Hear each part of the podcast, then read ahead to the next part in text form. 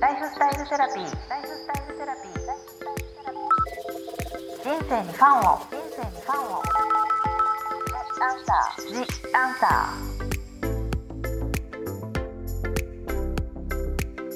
ー。こんばんは。ワニブックス書籍編集長の青柳ゆきです。私、青柳ゆきが様々なスペシャリストと一緒に皆さんからいただいたご質問にお答えするライフスタイルセラピージアンサー。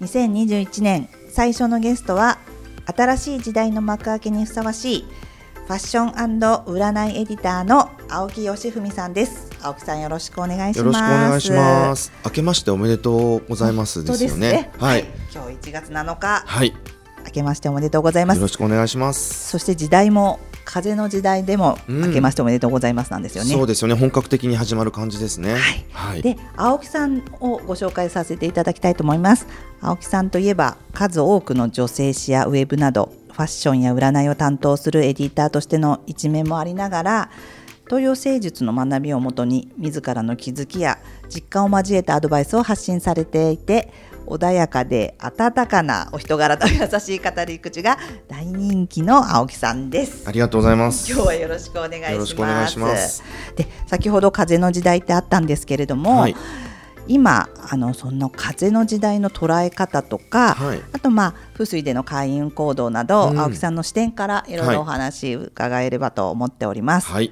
で、まず私とちょっと青木さんの関係をお話しさせていただきたいんですけど、青木さんが今やられてる風水のリノイ先生の本を、はい。私が以前9冊ぐらいかなうん。作ったっていうこともあってのはい。ご縁もあるんですよね。ええ、そうですね。だからこう青木さんがいろいろ言われてることも私もあなるほどなるほどってもう一回繰り返したり、はい。あとなんか風水はもう体にこうなんかこう染みついててうん。いろいろルールみたいなの、はい。だからそれがもう開運行動になってるかなと思うんですけど、ええ一応2021年風水では六白金星のが年中宮の中宮の年ですよね。年でねはいでそれが2月の本当は4日うんからなんですよね。あでもね、今年の節分って2月の2日なんですよ。あそうなんだ、うん。124年ぶりらしい。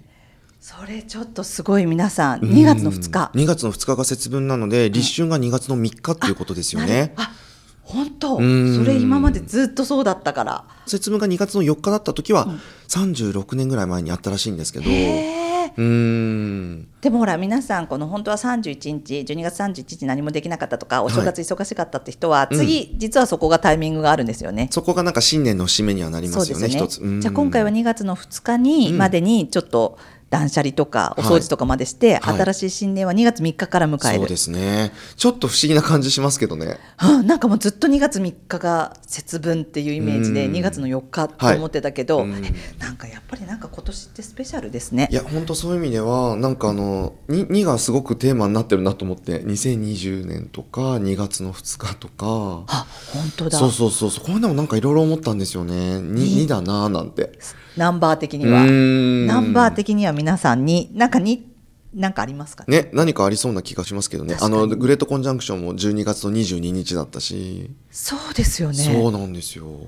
皆さんグレートコンジャクション天体のねうん。動きで木星と土星がとこう近づいて、はい。220年続いた地の時代が終わって、うん。12月22日から風の時代になるっていう、そのグレートコンジャクションですそうよね。ですね。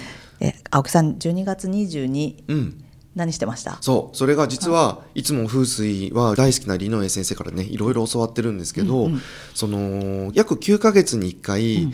自分の吉報院に行くと、ん。ご利益6倍。6倍。さらに日にちを選ぶと10 10倍倍。あるじゃないですか。それも偶然12月の22日がそのご利益10倍デイだったんですよね。すごい日ですよね。そうなんですよ。なんか青木さんとかもそれ吉報院に行って自分のね、方位で方位取りではい。開運取ってくるっていうことをい。つもやられてるし、ん。まあ私もやってるんですけど、ええ。12月22日が実はその日だったっていうことなんですよね。はい。青木さんの吉報院どちらだったんですか？私は一泊水星なので、はい。北ですね。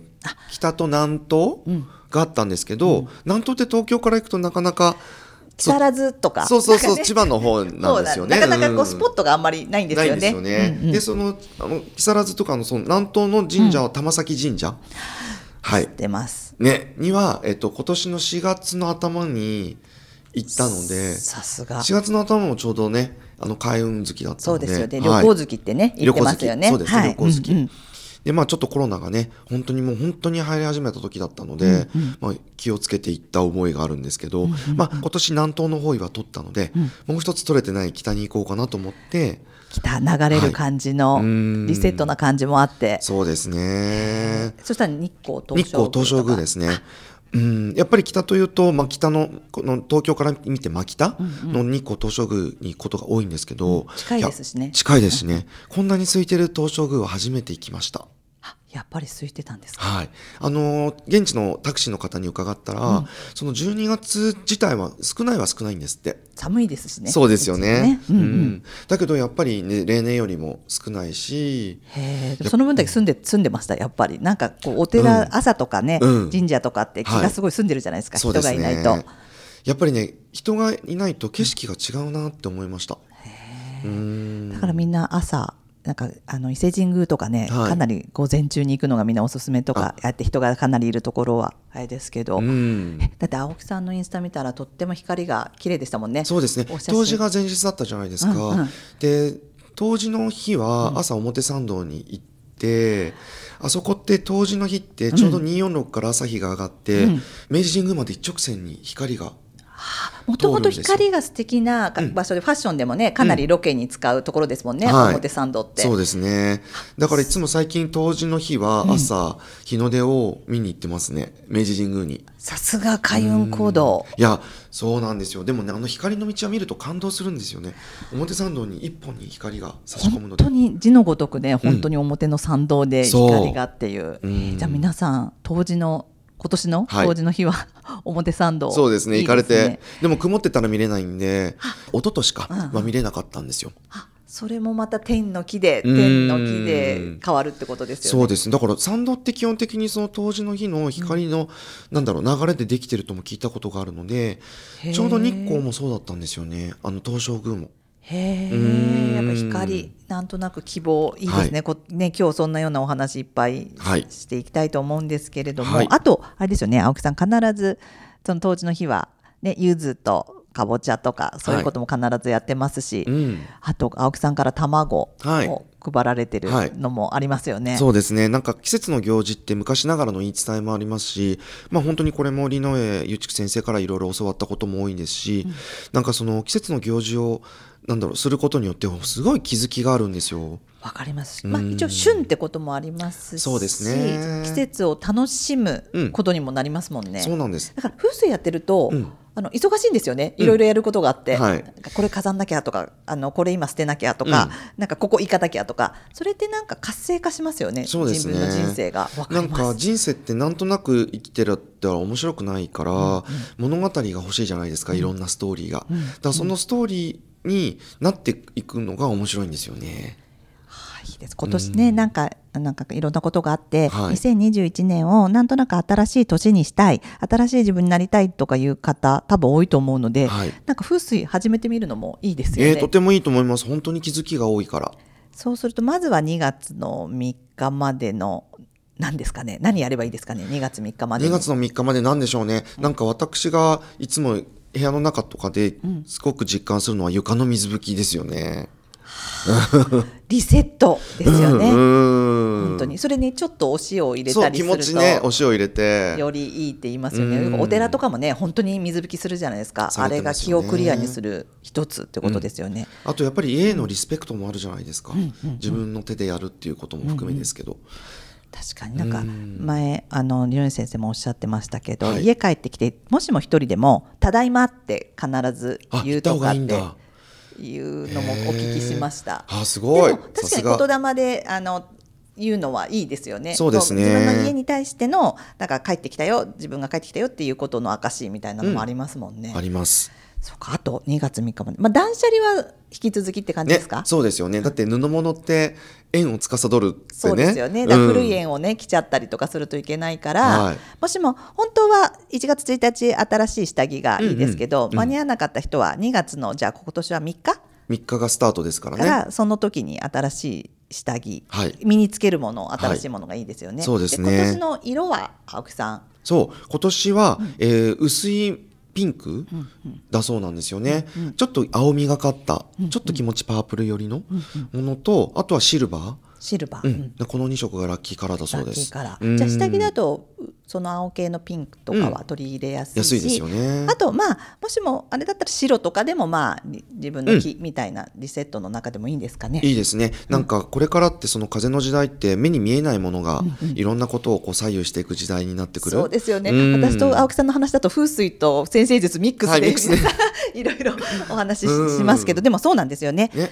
風の時代の話もこれからさせていただきたいと思うんですけど、はい。これから風の時代は見えないうんものが大事になってくるんですよね。ものが大事になってくるという時に、私はやっぱり印象が大事になってくるなってすごく思っていて。印象って見えないですもんね。そうなんですよ、本当に同じ人がいても、受ける印象って違うし、まあそこのもうよく言うんですけど不幸そう不潔そう意地悪そうってこれ全部印象じゃないですか。うん。その人がね、うん。不潔ではあるわけではないけど、なんとなく不潔そうとかそう。意地悪な顔つきしてるとかそういうことですもんね。そうですよね。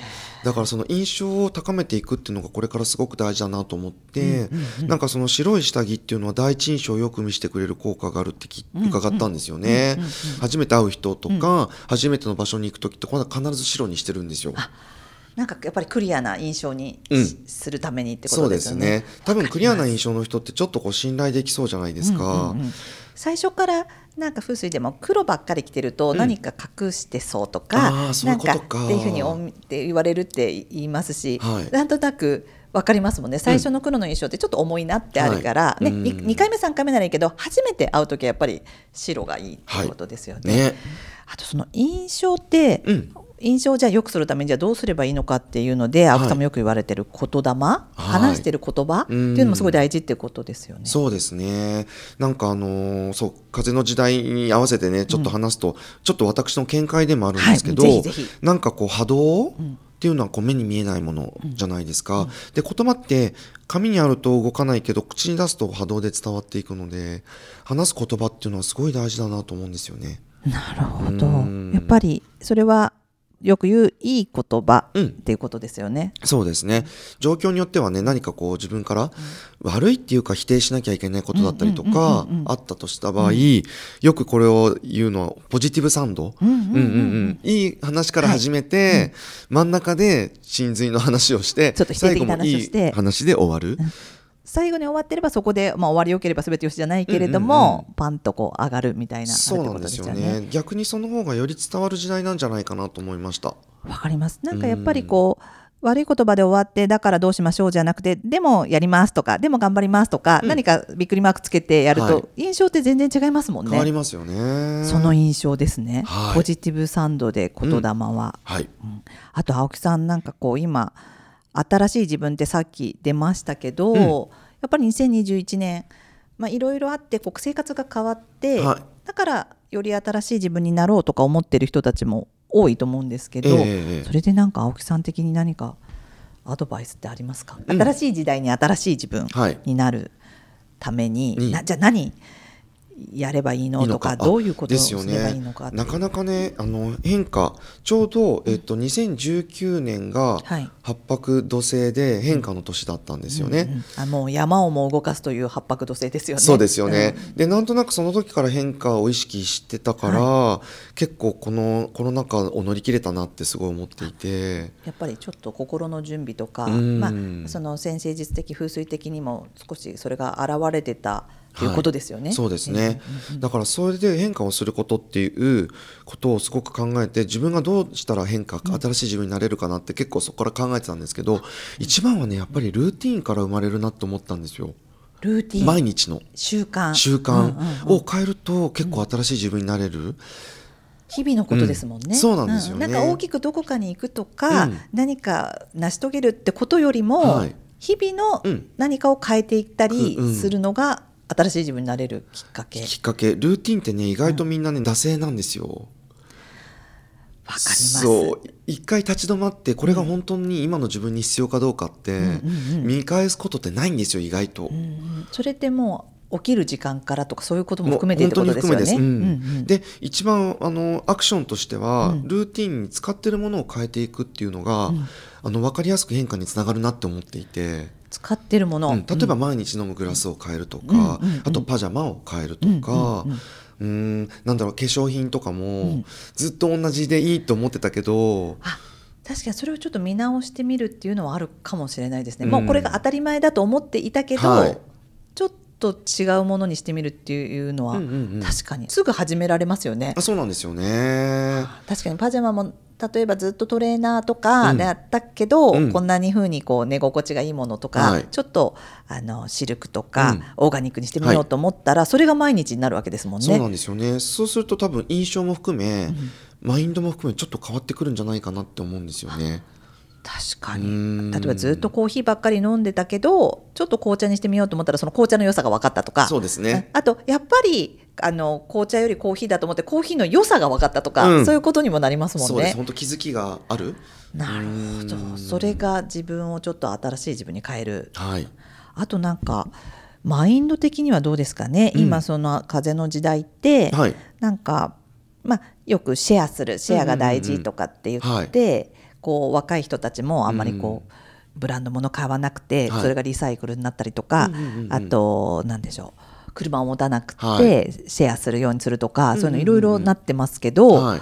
時代が、はい。青木さん的にこう周りが見たりして、うんなんかどんな感じのマインドになってるとか。やっぱりね所有からシェアに変わっていくっていうのは非常に大きな流れだなと思うんですよね。で今までは本当にねその1995年生まれ以降の子どもたちっていうのは、風の時代に生きてきたためのホロスコープを持ってるっていう話を伺って。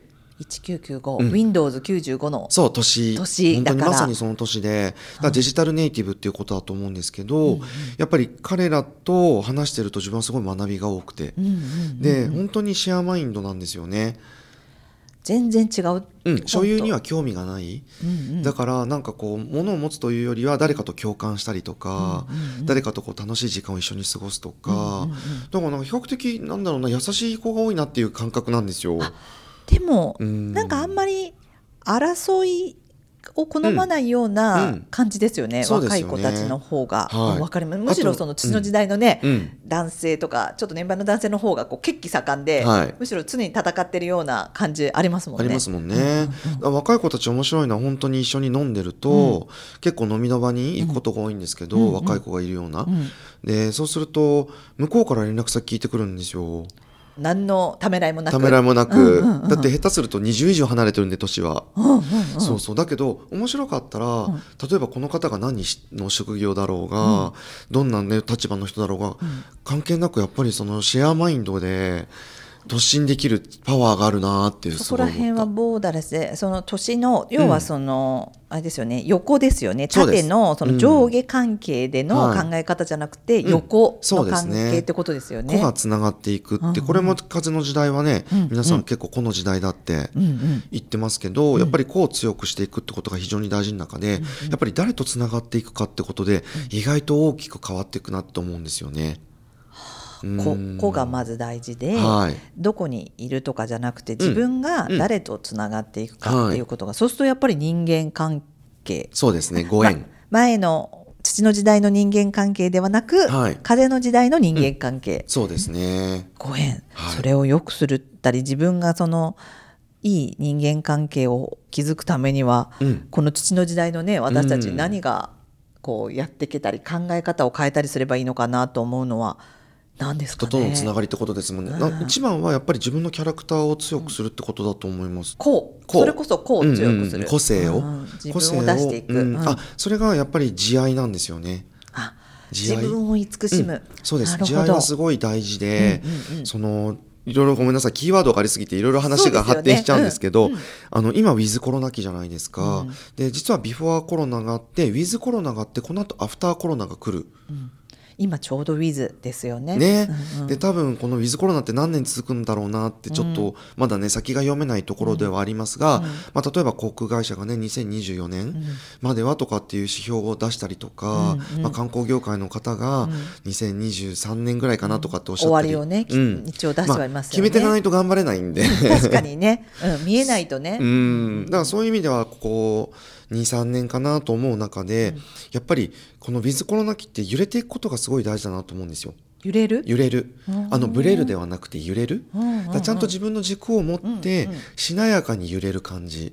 柳？柳のように。うん。柳の一本幹はあるけれども、はいあの葉は揺れるみたいなイメージですか？で風のように軽やかさがすごい大事になってくるので、うんうんうん。やってみてから考えるとか、うんうん。とにかく行動を起こす、うんうん揺れてみるっていうのがすごい大事な時期変化に強くなるっていう意味で。なるほど。確かにこうあの一本強いものがあって、うん。何か大きな変化だとポキッと折れちゃうようなうん。感じではなく、はい。しなやかうにん、生きる感じのイメージがあるといいってことですかね。そうですね、うんうんうん。であと情報に流されるままの判断っていうのが一番危ないとも聞いてるんですね、うん。確かにこの情報の洪水ですもんね、今ね。そうなんですよ、ん。だからなんかそれって人とのつながりも含め誰とつながってるかで入ってくる情報って全然違うんですよ。そうかよく見るとそうですよね。うん。確かに何かちょっとこうネガティブだったり、はい。そっちのことばっかりしてる人たちといると自分の世界がそっちにうん。だけになっちゃいますもんね。そうですね。だから例えばインスタグラムも情報を自分で編集してるわけじゃないですか、フォロワーを編集してるから、うん、あそっか、うん。なるほど。フォロワーを自分で選んでるので、本来らそうなのか、うん、そうすると情報も偏るんですよ多少。うんうんうんううんんなるほどね。そうだからん。風の時代ってうちらの周りでうん。は当たり前だけど、うん。全然知らない方たちも山ほどいるんですよね。あそれはありますよね、うん。なんか今回ただ風の時代っていうのがツイッターのトレンドに入った。入ったんですね。入ったんですよ。朝入ってて。すごい。それも世の中変わったなと思うけれども、はい。今私たちの周りほんと青木さんとかね私の周りだと共通用語みたいになってますけど、はい。全然関係ない人たちもいますもんね。いますいます。そうするともう価値観とかうん。考え方とか、うん。そういうの全然変わってるってそれはね分かります。随分こっちの見えない世界の先生術とかそういうのに来てるなとは思いますけどまあまだまだね、うーん。違いますもんね。うん、でもこうやってインスタグラムにみんな風の時代風の時代ってね、こうアップしてたのがやっぱりすごい SNS って本当に広がっていくのがあるからやっぱ情報の得方っていうのをすごい考えなきゃいけない。アクエリアスの時代水亀座の時代はやっぱり情報っていうのもすごいどんな扱い方とかっていうのもテーマってことですよね。うん。でコミュニケーションもそうなので。うん。だからしなやかの揺れ感の中にうんうん。大事なのは自愛つまり自己肯定力、自己を肯定する力っていうのがすごい大事。それが全部の個性につながると思うんですよ。そっか。だからその本当に今こう何かをやろうとか、はい。あの自分の性格を持った時に私なんかとか、うん。自分を否定するようなことは、うん。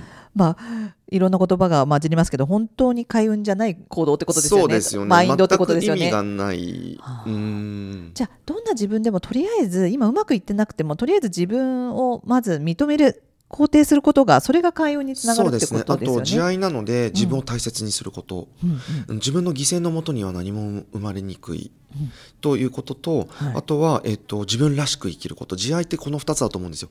自分を大切にすることと自分らしさを見つけること、はい。うん、だから六白金星の年って、はい。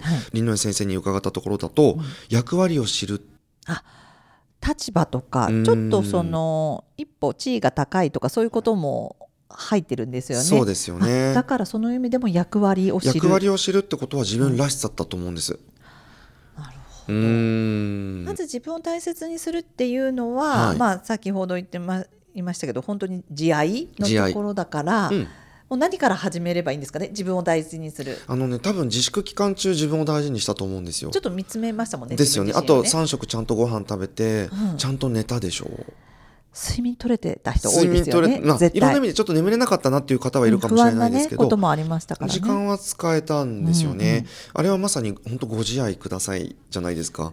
ねえそれがこんなに皆さん使う言葉になるとは思いましたよね。うん。昔のちょっと古い感じでご自愛くださいってね、うん。お手紙に書くことが今本当にはい。皆さん最後はご自愛くださいって言いますもんね。ですもんね。そっか。だから他人軸から自分軸になるってことなのかなとも思うんですよね、うんうん。結局今までおしゃれすることとかメイクアップすることって、うん。人にどう見られるかとかトレンドとかって、うん。結局他人軸なんですよ。もうそれはやっぱり他人に当たり前ですけど、うん。今は当たり前じゃなくなったけど合ってたし評価されてたし、うん。それ可愛いねどこで買ったのっていう会話の中でうん。生まれてたけど、はい。それが今ガタッと変わって、うん自分のためだけにってことですね。になって。くるんだろう。もうあ自分のためのおしゃれ、うんうんうん。自分が気持ちいいとか、着心地がいいとか、うんうん。これ着てると気分が上がるとか、うんうん自分らしさを表現するとか、うんうんうん。のところになってくる。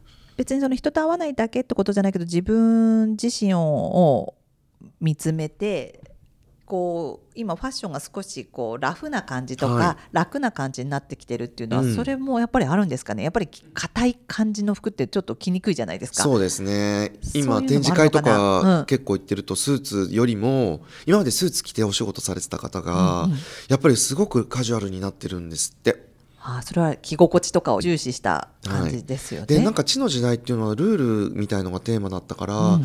その洋服も TPO みたいなものがすごく厳しく判断されてたんじゃないかなと思うんですよね。そうですよね、うん。あの会議ではちょっとスーツじゃなきゃダメ。うん。とか、会社にはね、あのこういう服じゃなきゃダメだけど、はい。そもそも会社に行かなくなったみたいなところですよね。はい。そっか自分を大事にする、はい。で自分今度らしくなる、そのらしくっていうのは結構そう言っても難しいとか難しいんですよ本当にそう自。分らしくやるとか自分でって簡単そうに見えて実はこ子だから、うん実はちょっと大変なんですよね。なんだろ今までその中にいてこう囲いの中にいて、ルールという囲いの中にいたからよかったけどパンと離されたから、はい。じゃあ自分がむき出しになってそれが開放的ではあるけれどもじゃあどうすればいいの？裸の自分として何着ればいいの？何心地よくすればいいの？っていうのは少し迷っちゃう人もいるとは聞きますいやけど。非常に難しくて、うんやっぱり私たちって地の時代の人間じゃないですか。ねここの年まで地にどっぷり使ってましたもんね。はい、でいきなり風のマインドに変えろって言ってももう絶対にほぼ、うんほぼ無理って言い方もあれですけど、うんなんとなく徐々に行くしかないじゃないですか。そうですよね。うん一回強制的にガッとなった中で、うんストレス感じなく寄り添っていかなきゃいけないですもんね。そうなんですよね、うんだからそういったところで、うんその固定概念を外し、なんだろうもうちょっとこう自由に、う自由に、考える？自由、うん。で私たちの時代って尾崎豊が自由ってそうですよね言いましたけどその昭和ですよね昭和そうまさに昭和のあれですけど自由。もっとでも軽やかな自由ですよね、なんかそれは束縛からとかの解放とかじゃなくて、はい。もっとさっき青木さんが言った風に揺られてる感じとか流されてる感じのはい。自由ですよね。そうですよね。イメージ。でもイメージも大事ですもんね、あ大事ですよ。本当に大事。なんか見えない先ほど言葉とか印象とかだけどイメージも見えないけれどもさっき青木さんがおっしゃった柳とかそういう風でふわっとしてるっていうふうに自分の中でイメージするのもすごい大事ってことですよね。そうですね、ん。本当にイメージがないとなかなかね近づけないかったりもするから、でも柳のその揺ら自分の芯はしっかりしてるけれども揺れてる感じっていうのはすごいイメージしやすいので、うんいいいいですね。で。すよね、でもねそこの揺れるとブレるっていうギリギリの違いがあって。なるほど。そうなんです。よ揺れてる人は美しいけどブレてる人って 難しいじゃないですか。ブレブレの人。そこの違い難しいですね。難しい。でもそこには軸があるからなんですよ。自分の軸が自分の軸があって揺れてる人っていうのはやっぱり、あの人ってすごいアクティブだよね、何でも挑戦してて本当にすごいよねってなるうんうん。けど、ブレてる人ってなんかあの人ってさいろんなことやってるけどさ 全然定まんないよねって。なんかでもやっぱり楽しそうじゃないとかうん。なんとなくこう自分の意思で動いてない感じとかはうん。見えちゃいますもんね。そうなんですよね。楽しそうにやるとか本当にだから自分がやりたいことをやるってことも大事ってことですよあね。楽しくないとダメですねやっぱり楽しいっていう字も絶対大事ですよね。うん、で後付けでもいいから何のためにやってるかってこともはっきりした方がいいと思います、きっかけはなくてもいいんですけど、後で見つけていけばいいと思うんですけど、まあ、とにかく楽しいから入って、そしてそれに何の意味があるかつまりストーリーを作っていくってことなんですよね。ストーリー？うん。まあ、風の時代は特に本当ストーリーテラーの時代だなと思うんですよね。ストーリーを作ることによって人と共有できるからいろんなことが。なんかすごい素敵な言葉だし素敵な考えですけど自分のストーリーを作っていくイメージで、はい。じゃあこう日々こう紡いでいけばいいみたいな感じですかねそうですね。これが好きとか自分の中にこれを入れようとか、うんこんなことをやってみようっていう絵本がこうページをめくられるような感じのイメージですか？はい、だ例えば、うん。お洋服を買いました、はい。でもお洋服を買いましたって例えばあのインスタに上げると、はい。これは所有で自慢になるんですね、だけど、このお洋服をどういうストーリーで買ったか例えばうんとずっと買いたかったものを買って、どこのお店でいくらで買って、こういうふうに着るんです。そしたらこんな気分になりましたとこれストーリーなんですよ。それでここの中にいろんな情報が入ってるんですよ。なるほど。うん。ただこれを買っていいでしょってハートハートハートだと、その所有したものの、はい。ただアピール？さアピール？さらけ出しだけどうんうんうん。も、これは確かにどこで買ったって言ったら、買いたかった人がそこで買えたり。そうなんです。あ値段がこれぐらいって言ったらそれも一つの情報ですもんね。情報ですよね。あとこういうふうに使ってるとか、うん。なるほど、うん。今までのちょっとその SNS ってちょっとそういうアピールがもう多かったけど、はい。今からそういうのがいいんですね。あのすごくブロガーの方ともお話しする機会もありますけど、うん。はい。やっぱりサービス精神が高いですもんね。あのでも人気の視聴者のうん視聴者の方に対して読者の方に対してやっぱ読者ファーストですよね。それは私たち編集者だからちょっとその考え方は分かりますよね、うんなんか自分たちがそのまま載せてるんじゃなくて、うん。ここまで載せた方がいいだろうとかこっちまで行った方がいいだろうっていうのは確かにサービス精神ですもんねそうですよね。でもそこに絶対彼らは楽しんでるっていうことがあるんです。私たちは努力と根性なので 朝方まで考慮とか当たり前だったじゃないですか。ならぬみたいなところでしたもんね、うんうんうんうんでもなんかそこが違うんだなと思います。なんか楽しくやってるっていう感じがする。でも楽しいのがこの時代の、うん風の時代水亀座の時代のじゃあ一つそれもキーワード。キーワードになると思います、努力と根性からファンへっていうのは自分はよく言ってファンって楽しむっていう意味、まあ、風っていう意味のファンもありますけど。そっかうん言葉って面白いですね。面白いです。あそれのファンとそれのファンが一緒っていうのは一つのなんか自分の中のキーワードとしてもいいですね、うん。ファン。楽しもうっていう。でそのじゃあ自分らしくはい。やって、あまず軸をしっかりして、はい。でも揺れる、はい。軸がしっかりしてるすぎるとちょっと硬いから。そうですね、うん、ポキッと折れちゃうからからね揺れる、はい。で楽しむ、うん。あとじゃあその人間関係的にさっきあの青木さんともお話ししてたんですけど、はい。平等な感じっていうのがなんか今青木さん、あ一つの考えかなっておっしゃってましたけど、はい。それはどんな感じですか？平等な人間関係が大事になってくるっていうお話も伺って、あのー今まで地の時代ってね所属とか肩書きで動いてきた、まあ、所属すると必ず上下関係でできますよね。そうなんですうよね。ん。でも個がつながっていく時って、まあ、クライアントから打った仕事っていうところで多少上下はできちゃうけど、自分がクライアントの立場になる時もあれば、受ける立場になった時に、本当に大事にしていただきたいのは平等な関係ってことなんですよね。そうか。だから、まあ、先輩後輩って言葉はなくならないかもしれないし、うんうんうん。うん上下関係はなくならないかもしれないけど、はい。個が大事って個がきちんと平等につながっていく、まあ、つまりそのリスペクトがあるかないかだと思うんですよ。例えばその人の話を聞くとか、きちんと最後まで聞くとか、うん。うんうんうん。あそれがマインドでそ個がつながるような人間関係がこれからの、う、うん、そうか。でも若い子たちはもうやってますもんね。若い子たちってどこからか。25歳以下。25歳以下。一つの一つの軸としては。そっか。うん。あそうか。い1995あだからそっか、うん。26歳以下になるんだ今年は。そっか。うん。はもうやってる。やってると思いますよ。やってるしもそれが自然、うん自然、うん。でも結構じゃあ、ま、26歳以上の人たちいっぱいいるから。はい。こちょっと大事ですね、うん。この話は。大事。あとシェアするっていうのもすごいね大事っておっしゃってましたもんね。うん。はい。あの最初のお話にありましたけれどちょっとこう物とかの所有ではなくて、うん。あのお互いに気持ちやうん。環境だなどをシェアする、はい。あそれも一つ大事。大事。あと風の時代大事なキーワードってあとは、ご縁とかですよね。いい縁とつながっていく。あそうか。人間関係のご縁、うん。それは自分がどういうところにいるかとか。うんいうこと。も、それもだから楽しみながら自分らしいところで、はい。だからちょっと今自分らしくないなっていうご縁はもういらないってことですよね。あの見直した方がいいですよね。あそこにしがみついたり、うん、となんだろう今までほら恩があるのでとかっていうところでつながっちゃってる時とかってあるじゃないですか。義理と人情それも努力と根性義理と。うん。本当に昭和の映画見てればいっぱい出てくるものですよね。そうなんですよね、それでよくあの分かりやすい意味で言うと、えっと、今って現在を見て過去を見るか未来を見るかでだいぶ変わってくるとも言われていて、はい、あ過去うん、と過去を見てる現人っていうのは例えばあの時良かったよねとか、あの時に戻ったらいいよねとか過去の成功体験ばっかり話す方っていうのは過去しか見てない。そうな感じですよね。ねねちょっと気をつけた方がいい。あの特にそのなんかバブルのとか知ってる方とかは あの時代は良かったってよく言いますもんね。う。んそれは過去を見てることじゃないですか、今ってとにかくやっぱ未来を見るってことが大事、でつまり恩返しっていうのは過去に戻すんですよマインドをぐっと過去にしてもらったことをお返しする。る、まあ、そのことは大事なんだけど、逆にこれからは恩返しじゃなくて恩送りが大事だなと思うんですよね。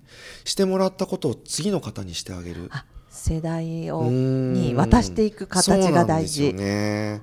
あそれはちょっと多分上の方たちは聞いた方がいい話ですよね。やっぱり恩返しっていうのがここ美徳というかいいっていうふうにされてはいたけど、うん。時代的にはそれをつないでった方がいいんだよっていうことなんですよですよ。ね。だから会社を辞めるときに、うん。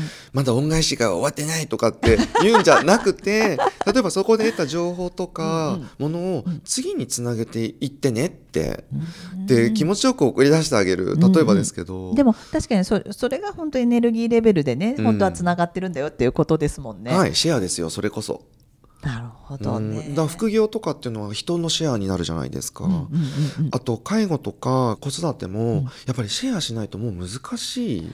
それは本当そうですよね。うん一人で抱えてっていうのでいろんな問題が起きてるから。もう少しシェアマインドを広げようっていうのがはい。